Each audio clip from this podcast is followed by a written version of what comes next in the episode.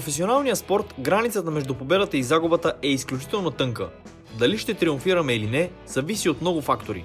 Вложените усилия в тренировъчния процес, правилната психологична нагласа, пълноценният сън и качествената храна са само част от нещата, които трябва да имаме предвид. Днес обаче ще обърнем по-специално внимание именно на храната, как тя може да ни направи по-добри футболисти и да увеличи шансовете ни да ликуваме в края на 90-те минути – в епизод 23 с доктор Иван Неделчев ще обсъдим какво съставлява добрият хранителен режим, как трябва да се храни един футболист и кои грешки трябва да избягваме. Ще научим, що е то хранителна периодизация, какви са особеностите при употребата на хранителни добавки и как да ги използваме правилно. Ще чуете как влияе храната върху риска от контузии и по какъв начин трябва да се храни футболистът, когато е с травма, Коментираме и още много други неща, като разбира се няма да пропуснем и темата за алкохола и влиянието му върху нашето здраве. Лично за мен беше изключително удоволствие да си говоря с доктор Неделчев и се радвам, че той сподели както част от теоретичния си опит, така и няколко практични съвета, посредством които може да бъдем една по-добра версия на себе си. Може би обаче най-ценното беше, че в течение на разговора доктор Неделчев постави някои въпроси, даващи храна за размисъл. Такива, които ни потикват да си дадем сметка колко всъщност е важно за всички хора и особено за нас футболистите да се грижим за най-ценният ни актив, основният ни инструмент на труда – нашето тяло. А сега ви оставам да се насладите на нашия разговор и ви желая приятно слушане. Това е Невидимият футбол, аз съм Николай Георгиев. Здравейте, добре дошли в новият епизод на Невидимият футбол. Днес имам удоволствие да ви представя доктор Иван Неделчев – Ванка, добре дошъл в, в невидимия футбол. Много ми е приятно, че, че ми гостуваш. Здравейте на вас и на вашите зрители, слушатели и последователи. Поздравления за инициативите, които правите и се надявам да сме полезни и интересни. Силно вярвам, че, че ще сме полезни и интересни на хората. Днес ще си говорим за една моя любима тема, именно храненето. Нещо, за което мога така безконечно да говоря и ми е много на сърце. Така че се надявам да, да споделим интересни неща, по-скоро ти да споделиш интересни неща от твоя опит и твоята практика. Искам и се да започнем от там, всъщност, откъде се е зародил твоят интерес към храненето и към тренировките? Доколкото знам, ти си играл в футбол като малък, но как се е зародил интересът ти към, футбол, към храненето и към тренировките? Благодаря, че се запознал с моята биография. Да, поиграх 10 на 15 години в детско-юношеските гарнитури на Нова Загора, на Стара Загора. А, не бях много талантлив, но пък така доста сърцато се раздава в играта. Когато пристигнах в София като студент на 18 години в Национална спортна академия, започнаха да, така, да, да посещавам фитнес центрове, започнах да изучавам физиология, анатомия, биохимия, спортна медицина – случих на невероятни преподаватели и тогава разбрах, че за да бъдеш голям спортист, за да имаш а, реална и оптимална спортна изява, не е достатъчно само да тренираш. Не е достатъчно само да се раздаваш на игрището или само в а, тренировките, а трябва да бъдеш 24 часа отговорен, 24 часа да бъдеш отдаден на това, което правиш.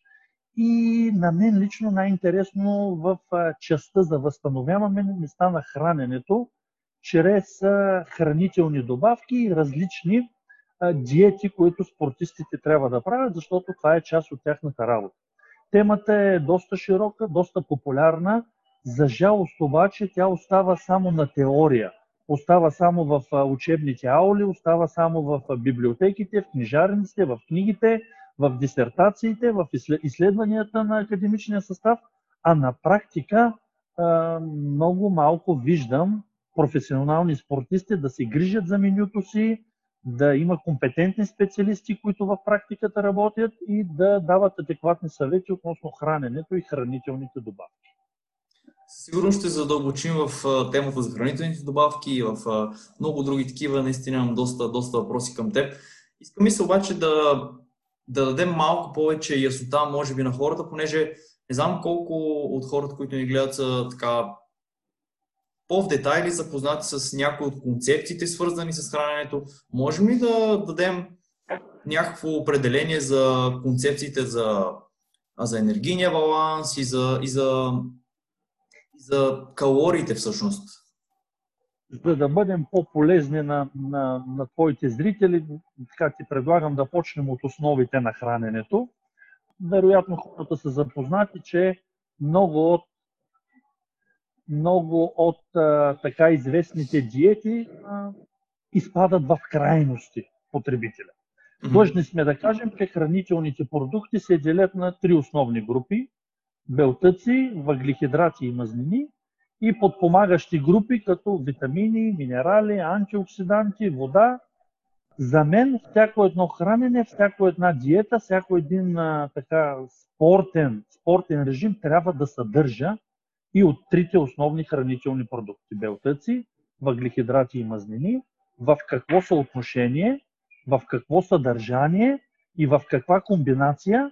Това е строго индивидуално от личностните характеристики на спортиста, от неговите генетични, физиологични и биомеханични особености, от спорта, който той практикува, от позицията, която той практикува, от неговия фенотип, от това дали има да покачва мускулатура, от това дали има да сваля излишни мазнини, от това какви двигателни качества иска да подобри и от начина по който той тренира. Така че базовото хранене, което споменахме, то трябва да бъде подчинено на тясна специализация в елитния спорт, за да бъде адекватно на тренировъчния процес и да отговаря на изискванията на спорта, който ние искаме да се изявява.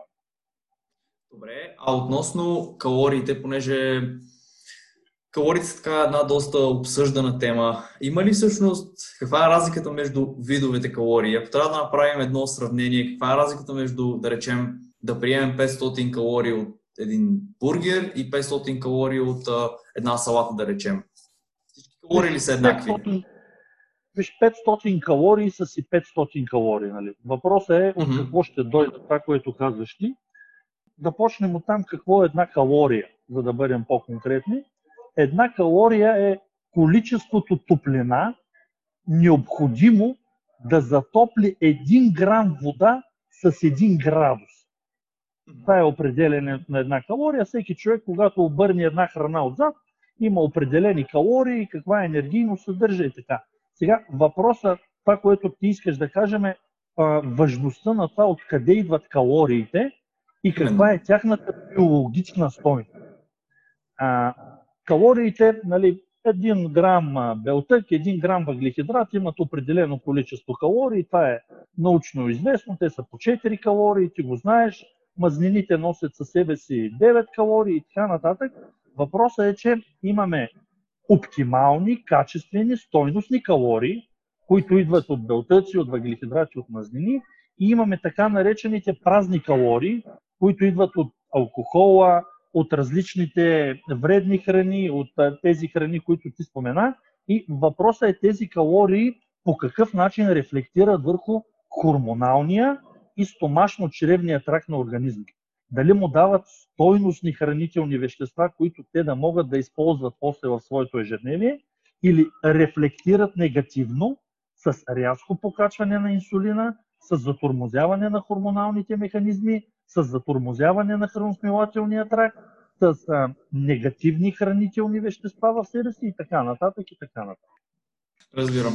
Да, точно това имах а, и аз преди ти ми си искаш така да задълбавам, всъщност дори да... Разликите наистина, предполагам, са огромни, поне за себе си аз съм установил, че по някакъв път, когато издеш много по-малко количество храна от една здравословна храна, някак се чувстваш много по-сит и, и се чувстваш много по-добре, в сравнение, когато издеш голямо количество, в пъти по-голямо количество нездравословна храна, която е много повече, но пък те кара да се чувстваш зле и, и те кара да искаш да ядеш още и още на всичко отгоре, нали?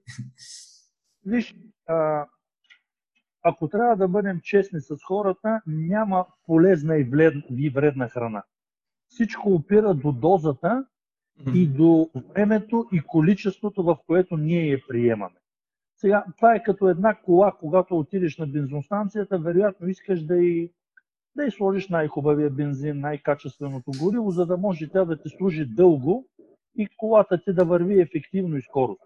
Когато сложиш вредно гориво, нещата придобиват друг характер. Сега аз мисля, че няма нужда да казваме на твоите зрители кои са полезните храни, кои, храни носят стойностни калории, кои храни носят качествени хранителни вещества и кои храни не трябва да ги ядат.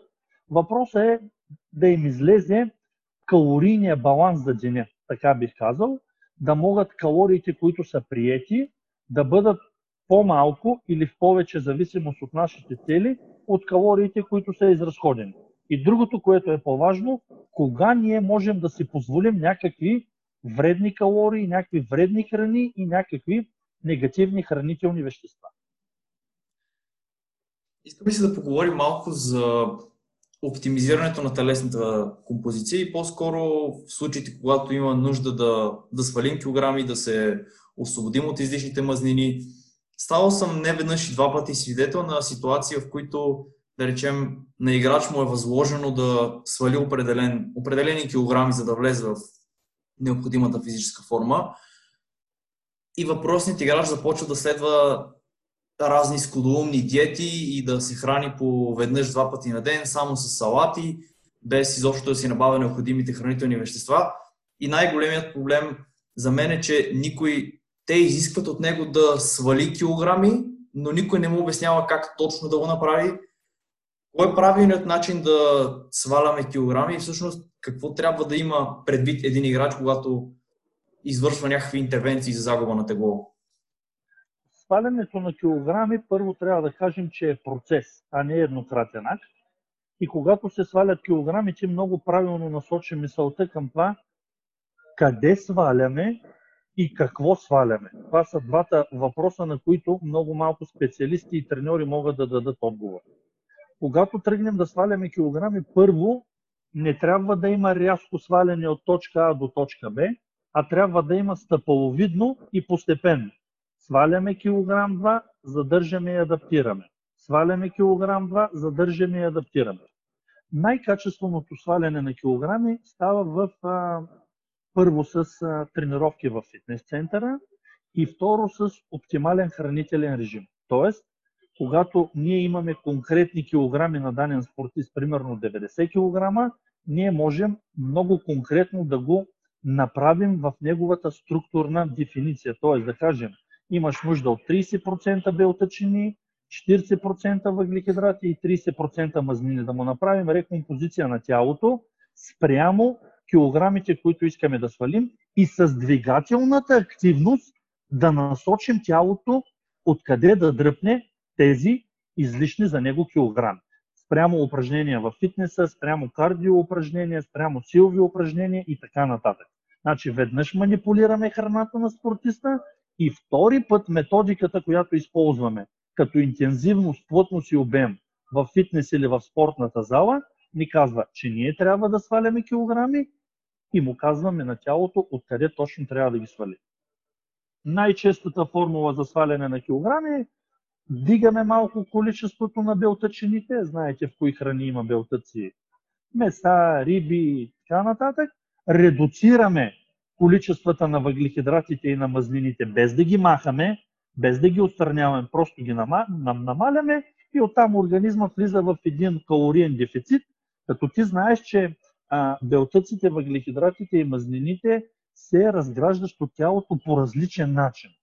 Най-простият пример е като изядем една пражола, която носи 300 калории примерно в себе си, организма за да я разгради, преработи и освои, той изразходва 500 или 600 калории. Тоест, ние ядем и отслабваме. А когато ядем един прост въглехидрат като шоколада, той още в устната кухина започва да се разгражда, без да изисква калории, отделно от всичките бели, които прави вътре в тялото. Но нещо от рода на ако цялата храна е 100%, нещо от рода на 40-50% висококачествени белтъчини, 20 до 30% въглехидрати и 20 до 30% мазнини. Но рязкото сваляне на мазнини и въглехидрати води до намаляване на работоспособността на спортиста.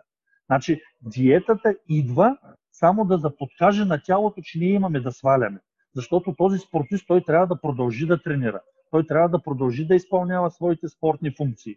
Не можем да го оставим на нула въглехидрати и енергийния му баланс на втория или третия ден да е катастрофирал и той нито да може да бяга, нито да може да скача, нито да може да, да, да си върши ежедневните дейности или да го оставим на 0% мазнини и оттам да му катастрофира целият хормонален баланс, да му отслабнат костноставните функции и така нататък. Така че този процес е много фин, този процес е много плавен и изисква двустранна връзка между спортния експерт и елитния състезател.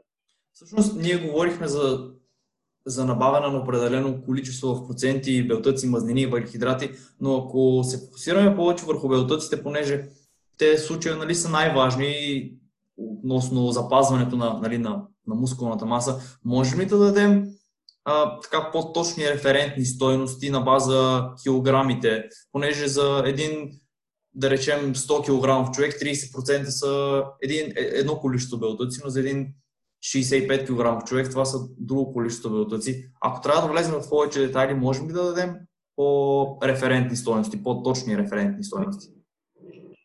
Казваш, нали, белтъците са най-важни за свалянето на килограми и запазване на мускулатурата. Ще си позволя да ти поправя. Белтъците, въглехидратите и мазнините са взаимно допълващи се хранителни продукти. Няма по-важни, няма по-маловажни. Белтъка изпълнява пластична функция, изпълнява градивна функция. Той, а, за да бъдем по-конкретни, белтъка а, изгражда човешкото тяло. Ние целите сме белтъчени. Мускулите ни, кожата ни, костите, ставите, абсолютно всичко от нас е изградено от аминокиселини и това всичкото кожа, мускули, стави, сухожилия на определен период се подменя и на следващото така, 3 месече, 6 месече идва тяхно по-лошо копие, като принципа на, на ксеруса. Затова ние трябва да едем качествени белтъци. Въглехидратите пък от своя страна осигуряват енергийните нужди. Значи една клетка, за да бъде напълнена с аминокиселини и трябва въглехидрат, който да пропука клетъчната мембрана сам по себе си белтъка не може да влезе в клетката и да я изгради. Тоест, въглехидрата допълва тези процеси, най-просто казано, и мазнината е този хормонален регулатор, който определя а, ендокринната система, хормоните, масно разтворимите витамини, така нататък и така нататък. Тоест, тия, тия три а, компонента се допълват. Ти си прав, че белтъците са най-отгоре, долу в триъгълника остават въглехидратите и мазнините. Има и предвид, че организма при недостиг на въглехидрати може да си ги създаде от белтъците и при недостиг на, на мазнини може да ги създаде от въглехидратите. Но не и обратно. Тези Разбирам. процеси са много тежки, много тежки, които натоварват организма. Сега таблици, референтни стойности, грамове, грамажи, килограми, много в социалните мрежи, много според различните учени примерно при нас ние в, в културизма си имаме прияти правила, нали? На 1 грам телесно тегло да приемаме 2,2 грама белтък, ако искаме да качваме мускулатура. И 3,5 примерно въглехидрата, ако искаме да качваме мускулатура. Много индивидуално, много изчисления има, много таблици. Аз лично не бих се ангажирал с конкретни цифри, конкретни грамажи, Разбирам. защото в а, човешкото тяло не е като в математика. В математиката едно плюс едно прави две, но в човешкото тяло едно плюс едно може да прави две, може да прави и пет. Тук, пак казвам, ежедневен двустранен процес между спортист и спортен експерт, като ежедневно се правят манипулации на хранителни продукти, на тренировъчни натоварвания и на добавка на хранителни, на хранителни така, суплементи. Няма едностранна диета която да разчленим един човек 100 кг на толкова грама белтък, на толкова грама въглехидрати, на това. Организма и метаболизма, т.е. начина по който ние освояваме храната и я превръщаме в материя, е много финна система, която се влияе и от психологически процеси, която се влияе и от емоционални процеси, която се влияе и от околна среда, която се влияе и от начин на живот, която се влияе и от ежедневния битов стрес, който човек изпитва. Така че това не е една компютърна система с строги правила и дефиниции, а е една а, така природна система, която е много чувствителна на вътрешни и външни стресори и ние трябва да умеем добре да я управляваме. Преди малко спомена, че трябва да сваляме постепенно килограми. Всъщност, колко постепенно и с, какъв, с каква не точно скорост, но с колко килограма на седмица общо? Тоест какъв процент от телесното тегло трябва да сваляме на седмица, така че да да, да е оптимално? Опитвам се да избягам от точни цифри и данни, ти ме връщаш пак на там. добре. Прието е, прието е не повече от, от половин до 1 кг на 10 дена да се сваля. Това е средна, осреднена стойност, като след това около седмица до две се изисква адаптация. Ако тръгнем от кота А към кота Б, където има разлика от 10 кг и ги свалим рязко и стремглаво, има голяма опасност тези 10 кг свалени 4, 5, 6 да бъдат мускулатура. А нашата цел не е такава. Нашата цел е да свалим 10 кг излишни, като 6-7 са от мазнини, 1-2 са от вода и 1-2 да останат за мускули свалени. Разбираш ли? Това не въжи за един човек, който е 150 кг и Разбирам. има да сваля много повече. Или за едно момиче, което е 48 кг, при нея са по-бавни процесите и по-малките стойности. Същото въжи и при качването на килограми, между другото. Много спортисти, много а, така елитни атлети тръгват рязко да качват килограми, за 2-3 месеца качват 5, 10, 15 килограма, без да знаят какво качват и, и как го качват. Наречения е. dirty bulk. Ами, всякакви, всякакви технологии има, а, няма смисъл от това нещо. Когато се сваля, се сваля на конкретно място и целта е мазнини и вода, и когато се качва, се качва мускулатура на конкретно място. За да може да стане една завършена хармония. Много, извинявай, малко ще вляза малко страни от темата, ама забелязвам при вас в футбола много силно развити долни крайници, страшни глутеуси, страшни бедра, страшни пръсци и от кръста нагоре, с извинение, нали, човека се едно не се е съвличал по физическо. Много гръбначни изкривявания, много диспропорция в раменните стави, много слаба мускулатура от кръста нагоре, а за да се изпълни едно атлетично движение в футбола, в бяганията, в, в тези контактни спортове, движението е на цялото тяло. Още повече, когато имаме диспропорции в някои от, от, от мускулите, в космоставния апарат или където и да било, ние разваляме цялата биомеханика на движението. И после казват, ма защо сме контузени? Ви контузвате се често, защото вашата система не функционира оптимално.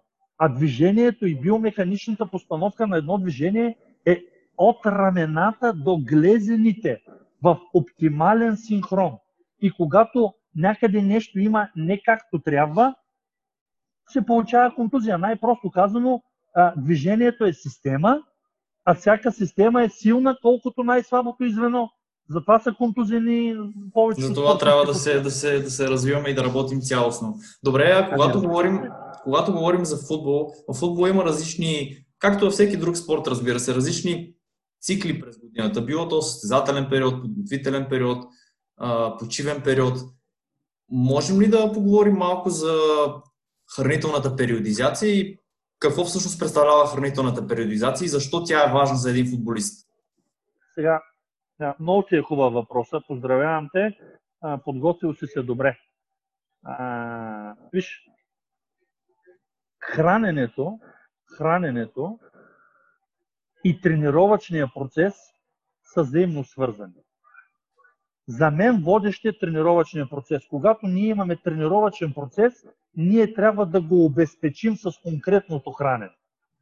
Преди малко споменахме белтъци, въглехидрати и мазнини. Спортовете или двигателните активности, които изискват краткотрайни, максимални усилия, в по-голямата си степен се обезпечават от какво? От въглехидрати които отделят гликоген, които рязко отделят креатин фосфат, АТФ и се извършва бърза скоростна реакция. Дигане на тежести, спринтове дисциплини, някакви кратки плувания, 50-100 метра, натоварвания до 15, 20, 30, 40, 50 секунди. Минута, две най-много. Дългите бягания, 5, 6, 10 минути, там енергията вече приоритетно може да дойде от мазнините, от цикъла на креп от бета-окислението на масните киселини, от кислорода, който вкарваш. И сега виж при футбола колко е интересно. Ти при футбола имаш смесен режим на работа. Тоест на теб ти трябват и от двата хранителни продукта. Сега, ти като си вратар, долу-горе съзнай колко ще бягаш, какво ще бягаш и колко ще изразходиш. Десният бек долу-горе знай на матч колко спринта ще опъни и в какъв режим ще бъде. Значи, тук не става въпрос един спортист или един отбор да ги караме по матрицата на всеки едно и също, макар че може да стане периодизация, нали, в този подготвителен режим, който правите, много бягания, дълги разстояния, правите обем равномерно, ниско интензивно, там час, два бягания и така, няма как да минете без, без мазнини. И то без хубаво количество мазнини. Говорите за качествени мазнини. Ако трябва да опростим разговора, говоря за зехтини, за ядки, за маслини, за авокадо, за други допълнителни омега-3, рибни масла и така и така и така. Има много на пазар. Значи те трябва, понеже доста треньори ги отричат мазнини. Само, че вие в един момент от този базов основен подготвителен етап плавно ще влезете към тясна специализация. Ще почнат фартлеците, ще почнат спринтовите, ще почнат късите отсечки, ще почнат скачанията, ще почне кондиционната подготовка, вече зависимост от, от треньорите. Тогава мазнините ще отстъпят малко, а, малко място на, на кое? На въглехидратите. На въглехидратите. Да, ама това сега го говорим в една голяма база. Нали? После ще, ако наистина работим професионално в отбора, ще направим на всеки един състезател. Аз преди малко ти споменах. Нападателя ще ни изпълнява тия и тия функции.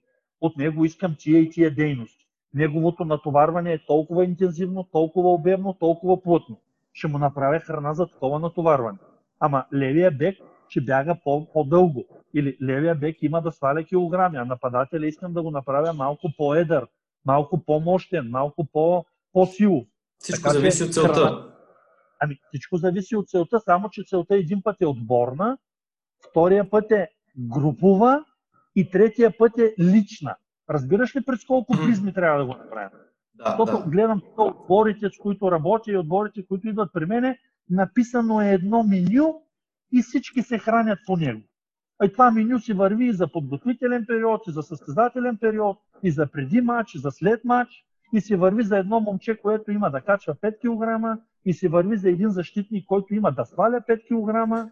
Чакай. То това е, че чакай. просто у нас е много трудно да се индивидуализира целият процес, просто може би защото отнема повече ресурси. Ам, може би няма Струва ми се, че на моменти се, не знам дали се бъркам или не, но сякаш се подценява и се недооценява ролята на, на храненето.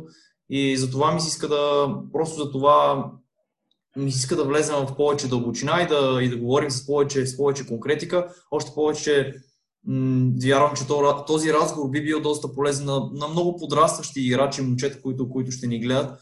Така че и, и за тях ми се иска да, това да е нещо като да, нещо, от което могат да, да почерпят знания и да, да се вдъхновят Виж, да, да ако трябва да бъдем, а, ако трябва да бъдем честни, а, почват да се отварят, така най- най-купешки да се изразя, почват да се отварят футболни отбори, баскетболни отбори, волейболисти, тенисисти, че храненето, че хранителните добавки, че възстановяването е, е основен така показател за тяхната кариера. Просто няма как. Въпросът е, нали, че а, малко м- трудно се намират специалисти в тази материя, които да работят индивидуално с всеки един спортист. Малко трудно научните данни от университетите, които правим ние като изследвания, стигат до практиката, стигат до съблекалнята, стигат до треньорите. Може би е въпроси на финанси, нали, всеки клуб да има, да има диетолог, да има кондиционен треньор, да има и медицинско лице, защото тия специалисти трябва да се допълват, разбираш ли? Значи, mm-hmm. да, може да се тренира по един начин, да се храним по различен начин, да се възстановяваме по трети начин. Няма как да стане.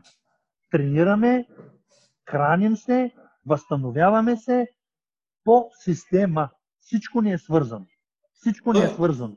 То има и друго обаче, понеже то се получава някакъв парадокс, предвид, че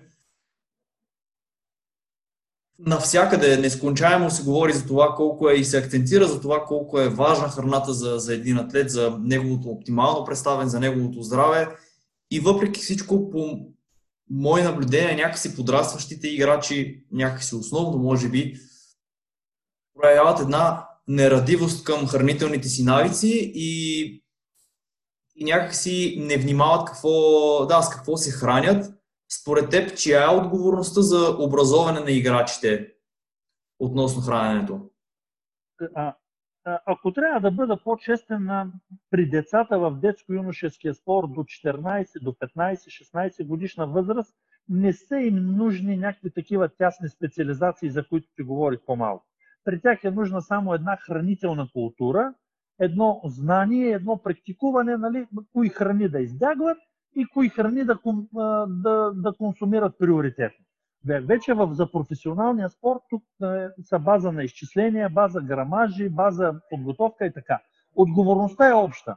Отговорността е обща на треньори, на родители, на спортни специалисти, на държавни институции, на общински органи. Отговорността е обща. На медии, ако щеш, на среда, ако щеш, отговорността е обща.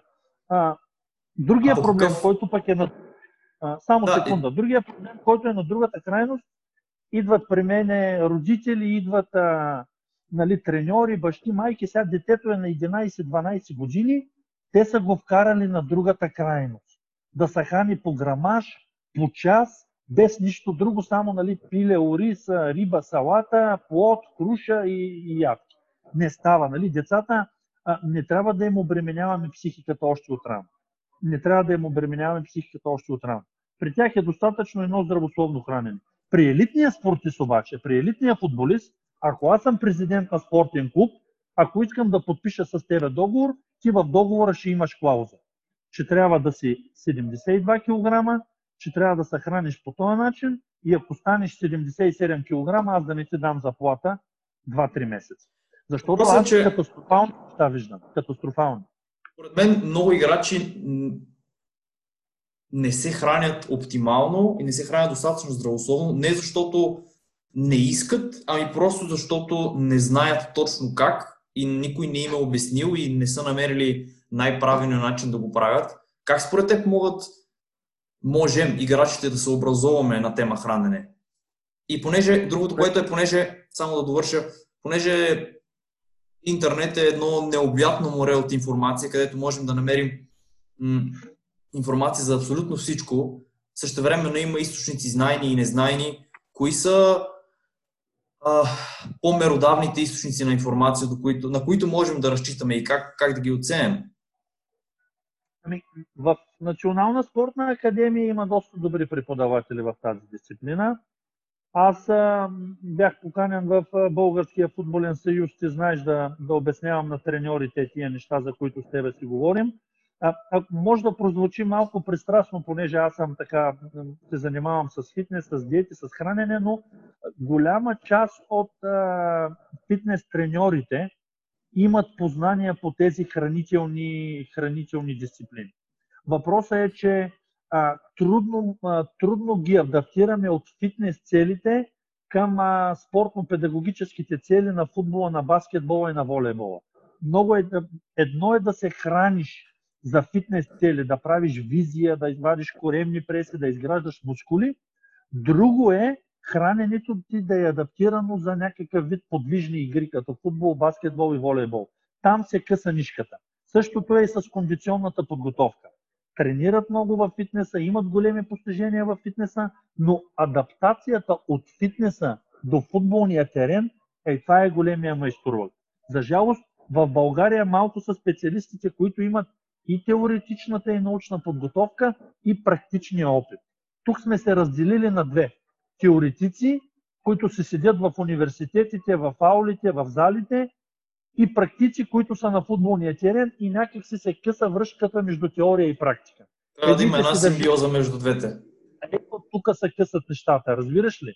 Теоретиците не искат практично да влязат в клубовете, не искат да, да, да са на терена, не искат да са в съблекалните, не искат да са в оперативната работа, а пък практиците малко трудно им се ходи да прочитат някой учебник или да изкарат някой курс или нещичко да научат. Така Може... че хората да, да търсят специалисти, нали, не визирам себе си, хората да търсят специалисти, които имат и теоретичната подготовка, и практичния опит. Това ще, ги, това ще ги им свърши работа. Нека да поговорим малко за хранителните добавки. Колко всъщност важни са хранителните добавки за възстановителния процес на, на един футболист? Сега, хранителните добавки, при тях има няколко основни проблема. Първо, има много некачествени хранителни добавки, които се продават в социалните мрежи, в интернет, които първо не вършат никаква работа, второ могат да бъдат опасни за здравето на спортиста. Трето, тук, ще, тук, извинявай, тук ще те прекъсна. Можем ли да влезе в малко по-голяма конкретика и да, кажем, да кажеш за кои става въпрос, за да може просто а, хората да са ориентирани? Ще се върна след малко. Ще се върна Добре. след малко. Първо, а, когато избираме хранителни добавки, трябва да си, а, трябва да си подберем лицензирани доставчици. Има фирми, които са на пазара от 15, от 20, от 30 години, с сертификати, доказали се, които има как да ги проследим като източници и като нали, човек, от който ги взимаме от магазини и така нататък. Това е много важно, откъде набавяме хранителните добавки. Второ, хората се делят на две. Или отричат хранителните добавки и не ги ползват и не са запознати с тях, или разчитат прекалено много на тях. Виждам в, в спортните клубове, в отборите, с които работя, че или не желаят да набавят никакви хранителни добавки, или прекаляват. Второто, което искам да акцентирам за хранителните добавки, е, че човек няма нужда от много наброй хранителни добавки. Има нужда от няколко базови, които да са допълнение към неговия хранителен и тренировачен режим. Трето, трябва да имаме образование по какъв начин да ползваме хранителните добавки. Много хора си мислят, че колкото повече консумират, примерно с протеин, с аминокиселини, с цинк, с магнезии, с различни витамини, с различни фетбърнери, елкарницини, рибни масла, те си мислят, че колкото повече, толкова повече. Няма такова нещо. Хранителната добавка а, идва тогава, когато имаме някакъв дефицит. И тя след, следва храненето. Основните хранителни добавки, които са в, в футбола, конкретно ще кажа, е са различни видове възстановителни препарати. Аз ги изборих някои. Протеините като заместител на хранене, аминокиселините по време на тренировка, различни микроелементи, витамини, омега-3, омега-6, цинк, магнезии, различните витамини, а доста нашумяха напоследък различните добавки с колаген, с желатин, с глюкозамини за опорно-двигателния апарат, различни фетбърнери, които които са за редукция на тялото. Много така опасни фетбърнери се появиха, които влияят на нервната система, които са с неясен происход, които дигат кръвното, които разстройват спортиста, различни енергетици и различни нервни стимулатори. Виждам някои отбори по телевизията, излизат като на война, не излизат на матч, очите им кървясали, до 20-та минута са за, за червен картон. Така че, като взимаме някакви хранителни добавки, трябва добре да ги подбираме и да ги съобразяваме също с темперамента и нуждите на конкретния спортист. Не да ги взимаме на килограм. Тъй като и самото име някак си подсказва, че то е хранителна добавка, то е в допълнение към нещо друго. И ми, често, често пъти ми прави впечатление, че някой път играчите прекалено много се фокусираме върху хранителните добавки за сметка на нещо друго, можем ли да, можеш ли да кажеш кои са нещата, които, за които трябва да се погрижим, кои са нещата, за които трябва първо да се погрижим, преди да мислим за хранителните добавки? Аз го казах. Правилна, хубава, подредена диета, адекватна на тренировъчния процес и не повече от 2-3 комплексни хранителни добавки. Примерно, комплексни витамини и минерали задължително за всеки спортист, този спортист, който има да редуцира някакви телесни мазнини, да потърси нещо от рода на зелен чай, от някакъв билков диуретик, от някакъв елкарнитин, от някакъв фетбърнер, но да бъде натурален, да бъде акредитиран, да бъде сертифициран от ВАДА, антидопинговата комисия и спортист, който има да качва някакви килограми, да дава сила, малко да изгради мускулатура, различни протеини, аминокиселини, креатинови продукти, и вече преди тренировъчни енергетици имаме бета-аланини, инозини, които дават допълнително енергия, подобяват дихателните процеси. Нали, тия са специфични неща, но а, голяма грешка е приема на хранителни продукти само за конкретен период от годината. Какво имам предвид? Виждам много спортисти и отбори ми се обаждат и ми казват, Ванка, в събота имаме важен матч, дай ни нещо да може да ги дигнем за една седмица. И то се получава обратен ефект, разбираш ли?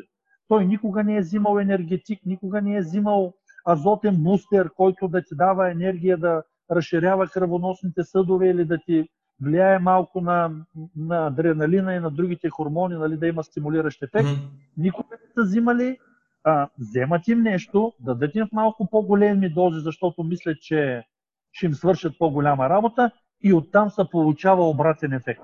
Странични реакции, срив на психиката, дисбаланс в емоциите, някой пада емоционално, друг се превъзбужда, става една неконтролируема психическа ситуация, треньора обяснява някакви тактически, стратегически неща, нашия човек е с възбудена нервна система, изобщо не знае къде се намира и стават бели страшни.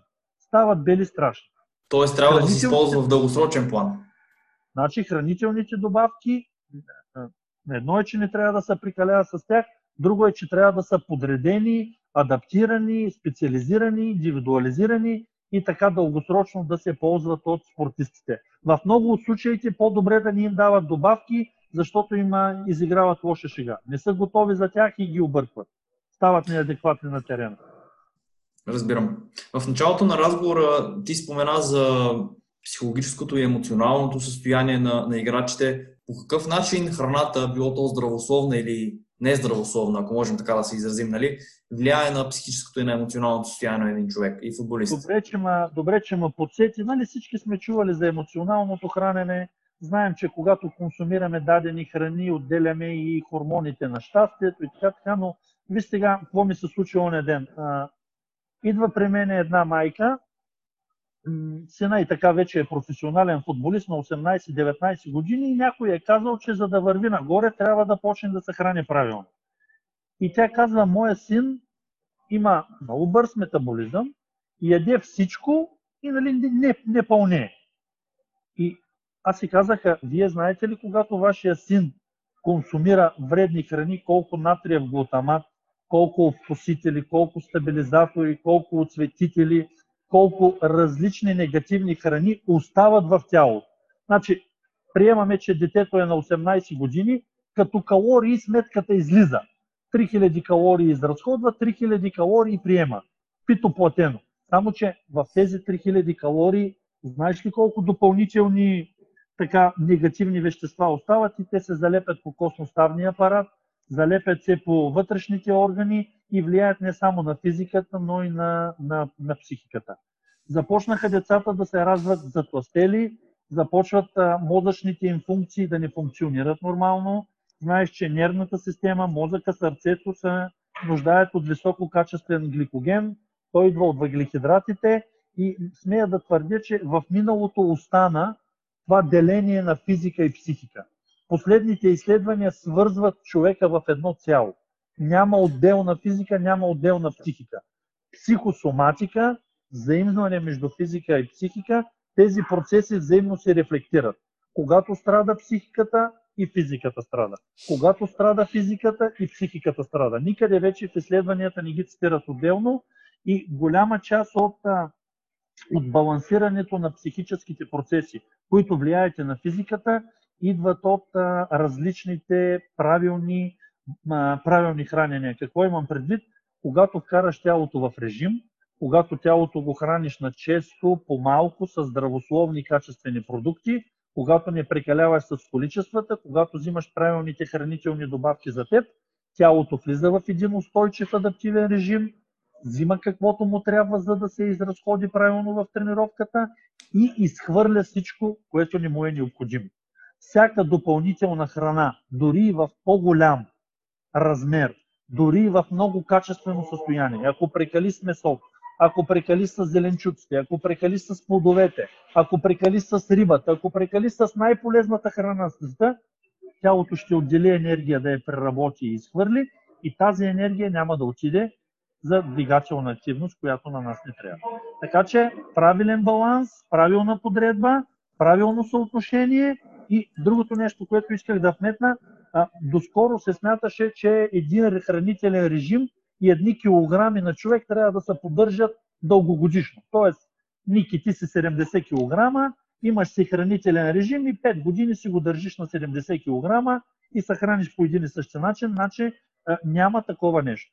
Есенно-зимния сезон дигаме 5-10% от тези килограми, пролетно-летния сезон 5-10% надолу. Тоест, тялото и метаболизма ми постоянно да бъдат гъвкави, пъргави и забързани.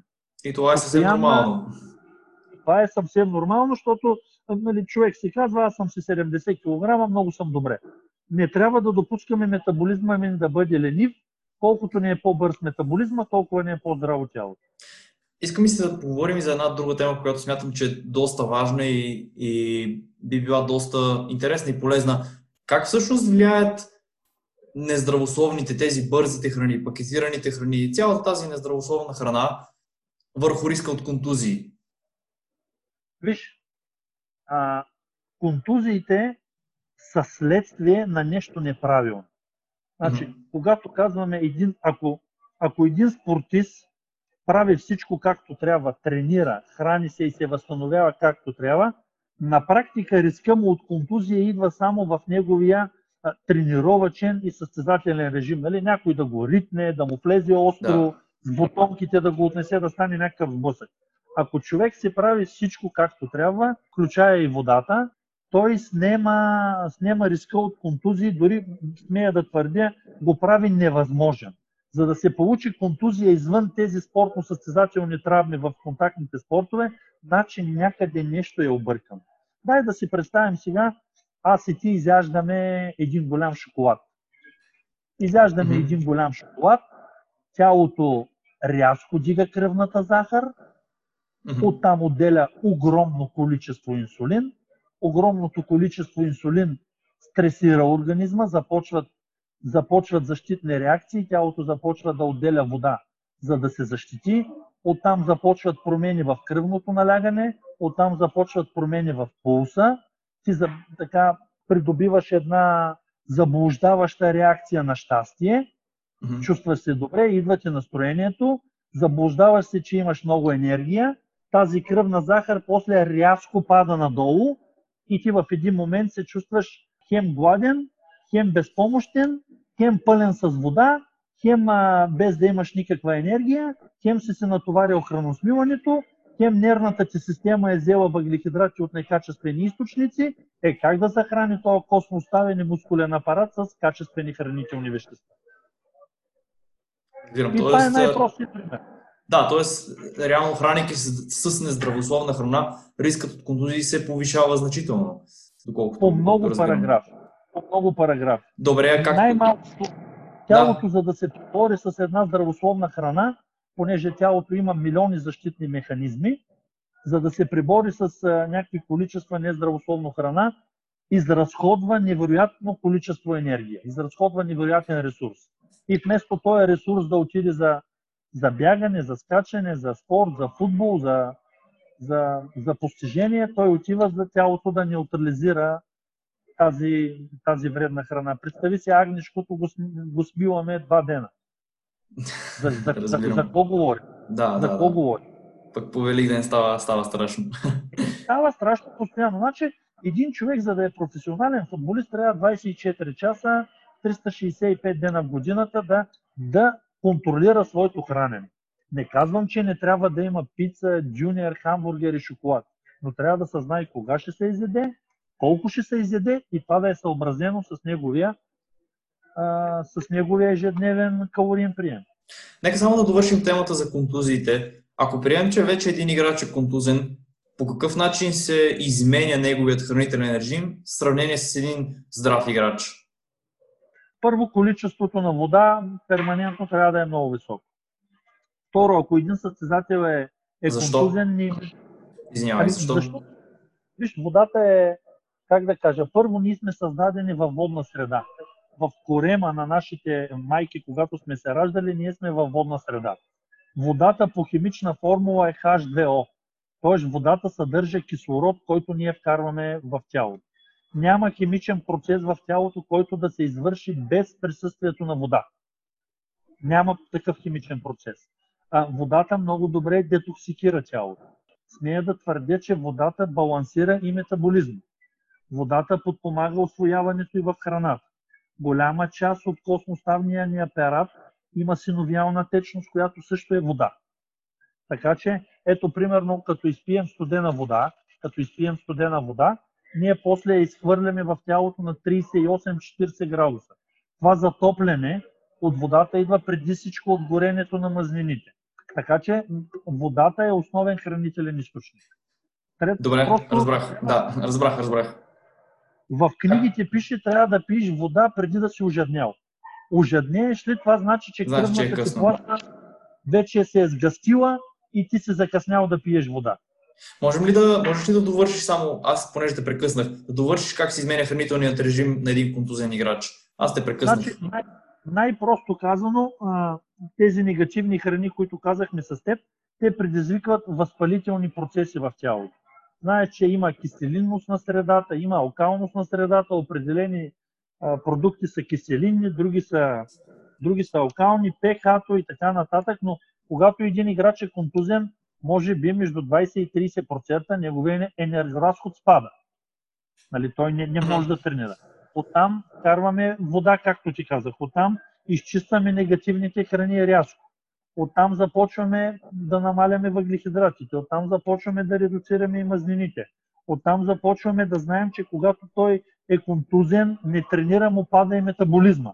Така че тогава двойно по-голямо внимание е към качеството и към количеството на храната.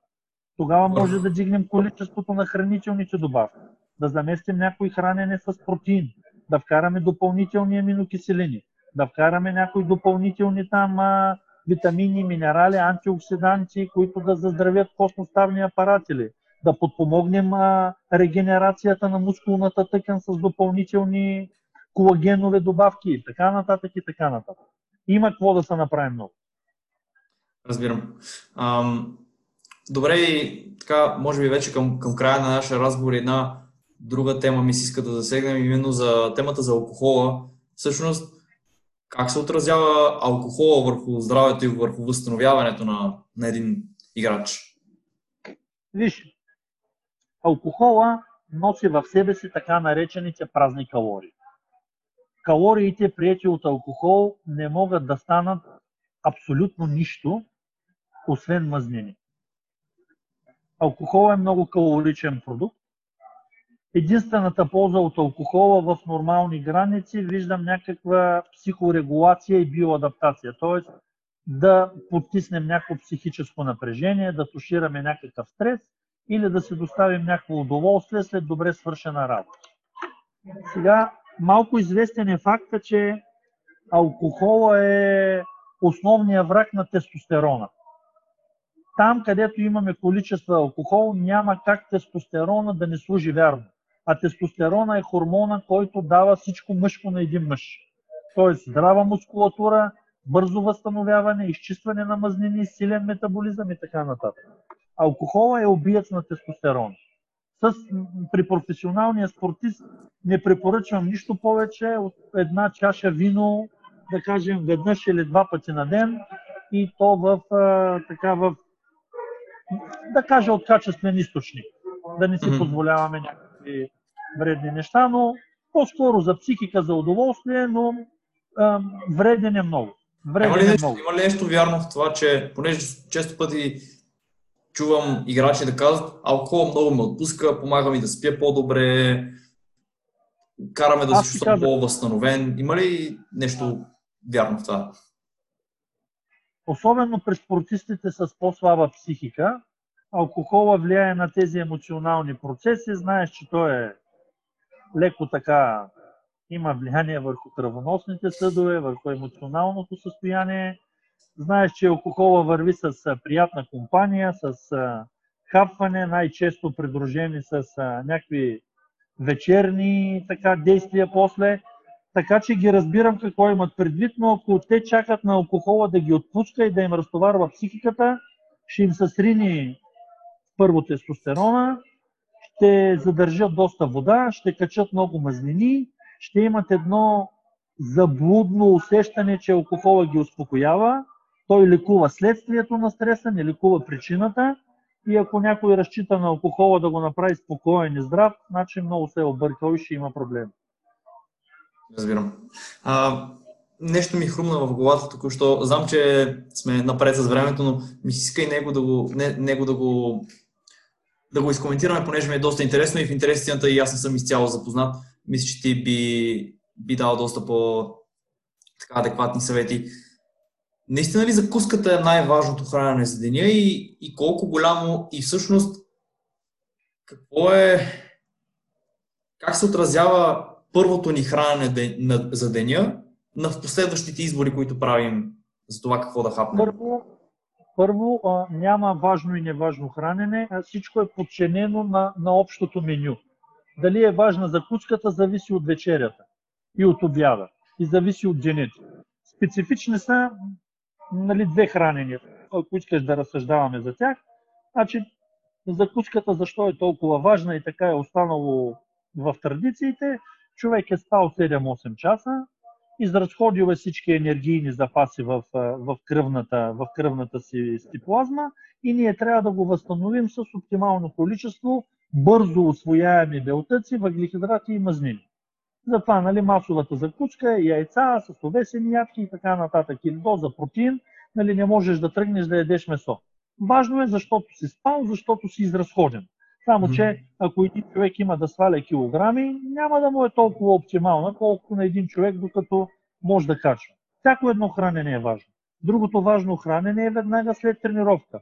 Когато също си изразходил много запаси, когато метаболизмът ти е бърз, когато има един енергиен прозорец отворен, обяда да не е по-малко маловажен.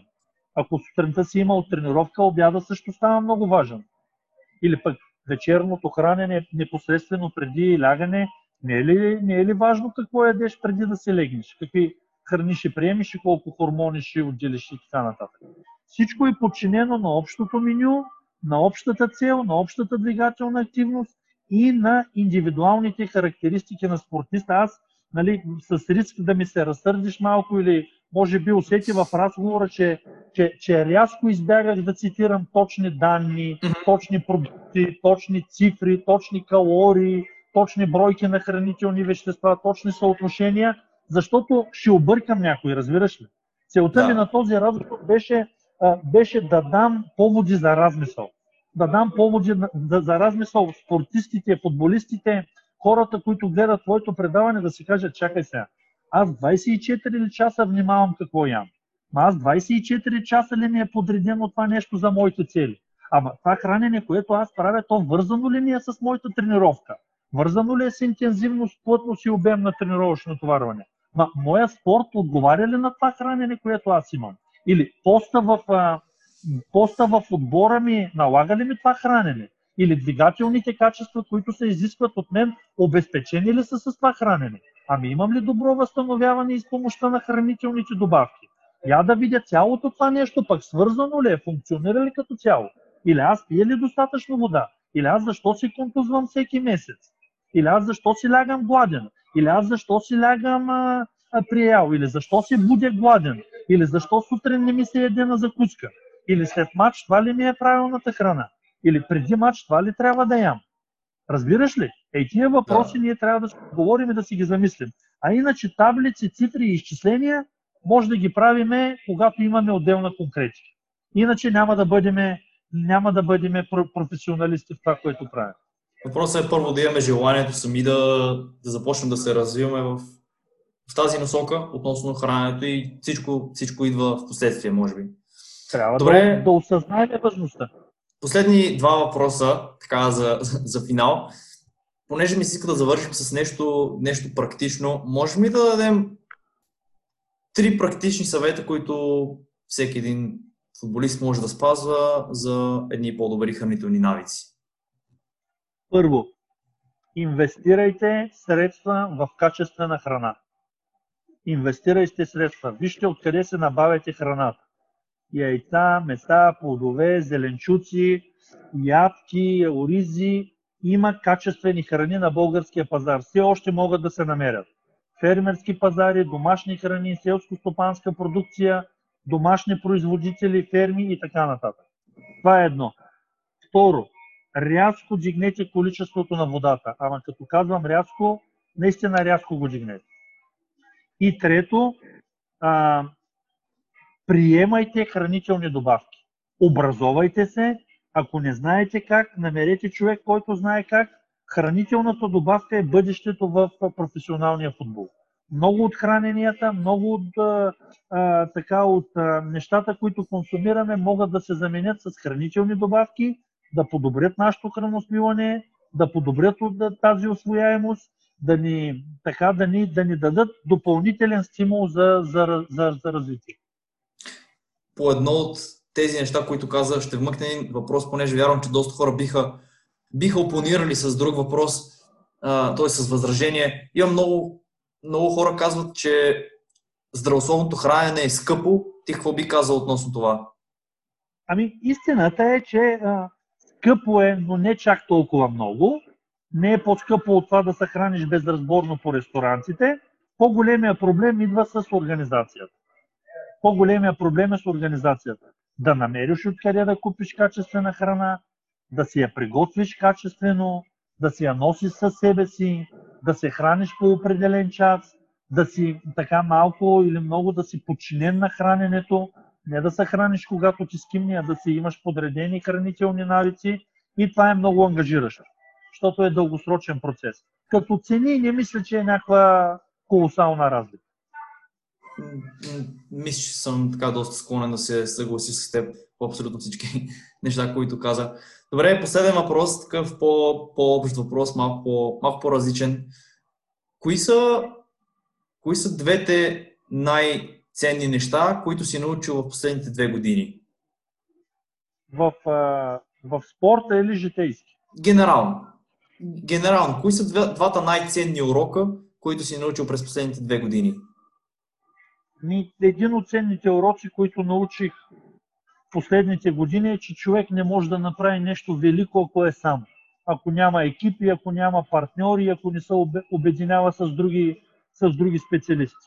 Това е много важно за мен, да търся общност, да търся близки до мене хора, да търся съседни дисциплини, с които моите знания да се обединяват, да ставаме екип, да градим колектив, да се допълваме познанията и така смятам, че ще постигнем нещо много повече. И другото нещо, което научих последните, последните няколко години е, че м- има много възможности за всякакъв вид реализация. А, стига човек да не го е страх да, да бъде себе си и да се, да се изявява. Да, така да, да, да има смелостта да бъде себе си, без значение от, от мнението на околните. От мисля, че, да, мисля, мисля, че липсва смелост на много, на много спортисти, на много художници, ако щеш музиканти, млади предприемачи, млади мечтатели, хора, които имат идеи, имат мечти и, и, и хорското мнение ги убива. Това няма да стане ти за какъв са мислиш, ти ли си най-големия а, специалист и така нататък. Значи, обединявайте се с, а, с себеподобни хора, които мислят като вас и бъдете смели да отстоявате себе си и да се, да се пуснеш, дето се казва камерата във Фейсбук и да си кажеш мене. Мисля, че това е прекрасен завършък на този разговор. Ванка, изключително много ти благодаря за, за отделеното време. А, за мен беше изключително удоволствие и, и привилегия интересно ми беше наистина да си, да си поговорим. Вярвам а, и за хората ще бъде, ще бъде много интересно и полезно да, още веднъж просто ти благодаря и наистина ти желая всичко, всичко най-добро за напред. Дано сме били полезни на, на твоята аудитория. Поздравления и за теб за тази инициатива, която си подел и, и, и как да кажа, ако някой иска да направи, да направи проби в големия спорт, в футбола в случая, трябва да знае, че трябва 24 часа да е подчинен на, на тази цел. 24 часа, не час и половина на тренировка, а 24 часа ежедневно. Това беше 23-ти епизод на Невидимият футбол. Ако епизодът ви е харесал и темата за храненето ви е интересна, чуйте и втори епизод на предаването, именуван Храната – тайното оръжие на атлета. Там разказвам как се е зародило любопитството ми относно храненето, какво съм научил и как образованието по тази тема ме е направило по-добър на терена. Ако пък епизодът с доктор Неделчев ви е харесал, ще се радвам да го споделите с близки и познати – Харесайте страницата на Невидимият футбол във Facebook. Там може да откриете други любопитни материали и да изпращате своите въпроси и коментари. Абонирайте се и за канала в YouTube, където ще намерите още увлекателно съдържание. Това беше от нас за сега, желая ви приятен ден и до следващия път.